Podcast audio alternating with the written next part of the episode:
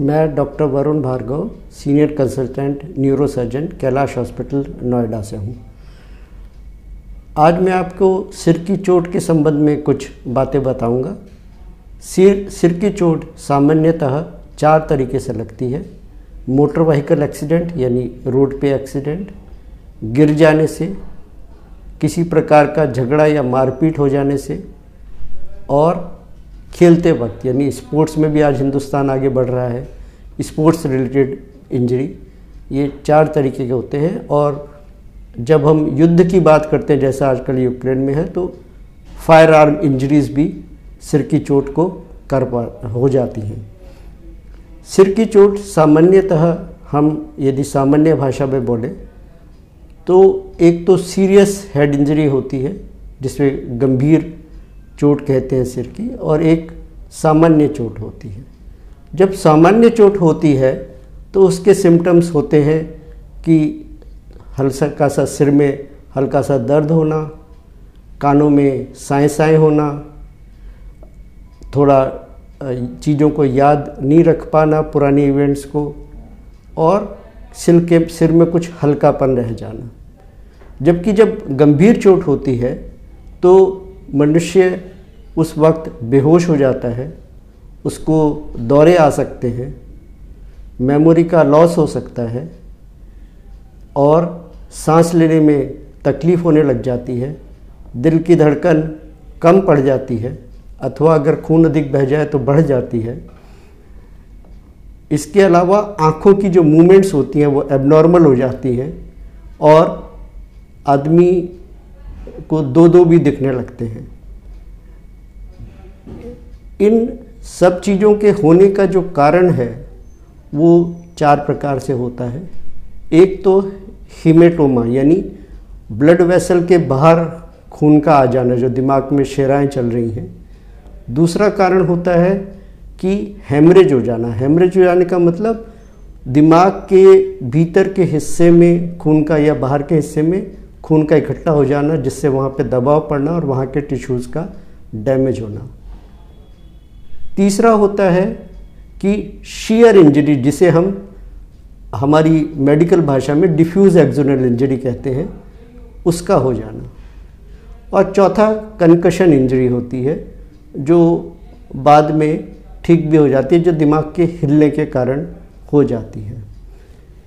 इन सभी केसेस में आमतौर पे डॉक्टर की चिकित्सा की ज़रूरत पड़ती है, लेकिन यदि मरीज़ बेहोश हो जाए, नाक कान से खून आने लग जाए, उल्टियाँ हो जाएँ, और डिसोरिएंटेशन यानी उसे पता नहीं चले वो कहाँ है, कैसे है कंफ्यूज्ड है तो उस स्थिति में या मरीज़ का ब्लड प्रेशर गिर रहा हो नब्स गिर रही हो, सांस लेने में तकलीफ़ हो रही हो तो उसको जितनी जल्दी हम हॉस्पिटल पहुँचा देते हैं, उतनी जल्दी वो मरीज़ के ठीक होने के चांसेस बढ़ते जाते हैं।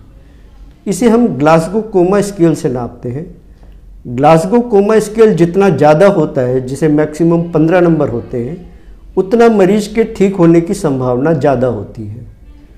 और वो स्केल जो न्यूनतम तीन होता है, उस तरफ़ जाते जाते हैं तो उसके मरीज़ के ठीक होने की संभावना कम होती चली जाती है।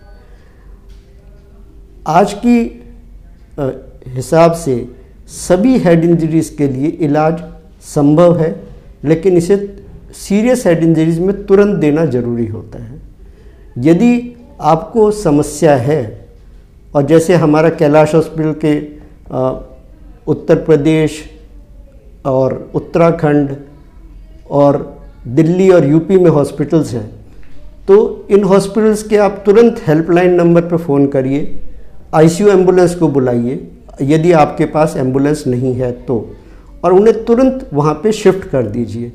हमारे सभी संस्थानों में सीनियर न्यूरोसर्जन कार्यरत हैं, वो तुरंत उनको देखते हैं और उसी वक्त उनका सीटी स्कैन, एमआरआई और दूसरी चोट जो उसके साथ लग जाती हैं, छाती की, पेट की, उन सभी चोटों का एक बार अध्ययन करके देखते हैं किसको पहले ज़रूरत है किस चोट को देखने की और उसका तुरंत इलाज किया जाता है। ऐसे हम, क्योंकि ये दुर्घटना आमतौर पर आकस्मिक ही होती है। कई यंग लोग होते हैं, जवान लोग होते हैं जो घर में भरण पोषण करने वाले अकेले होते हैं। यदि हम उनकी जान बचा पाते हैं तो हम एक समाज को वो व्यक्ति वापस खड़ा करके दे सकते हैं, जो व्यक्ति पूरे घर को चला सके। क्योंकि ये बीमारी कोई पहले से नहीं आई हुई होती है तो एकदम से होती है, अकस्मात होती है। और इसमें कोई ऐसी पुरानी बीमारी नहीं होती जिसकी वजह से ये हो जाए। तो ऐसे केस में तुरंत लाना, तुरंत इलाज करवाना और अगर ऑपरेशन की ज़रूरत पड़े, जो तीन प्रकार के होते हैं, एक प्रकार वो होती है जिसमें हम हिमेटोमा या हेमरेज को निकालते हैं। दूसरा प्रकार होता है जिसमें हम जो ऊपर की बोन है, उसे रिपेयर करते हैं। और तीसरी प्रकार होती है जिसके अंदर हम उसके ऊपर जो दबाव दिमाग का सूजन के कारण होता है, उसे हटाने के लिए डिकम्प्रेसिव क्रेटोमी यानी उस दबाव को हम मैकेनिकल रूप से कम कर देते हैं। तो आप सब स्वस्थ रहेंगे, मेरी कामना है। लेकिन सिर की चोट में आपको तुरंत एक न्यूरोसर्जन से मिल लें जितना जल्दी से जल्दी हो सके, ताकि आप मरीज़ उस स्थिति में नहीं पहुँच पाए कि एक डॉक्टर उसका फिर आगे इलाज ना कर पाए। धन्यवाद।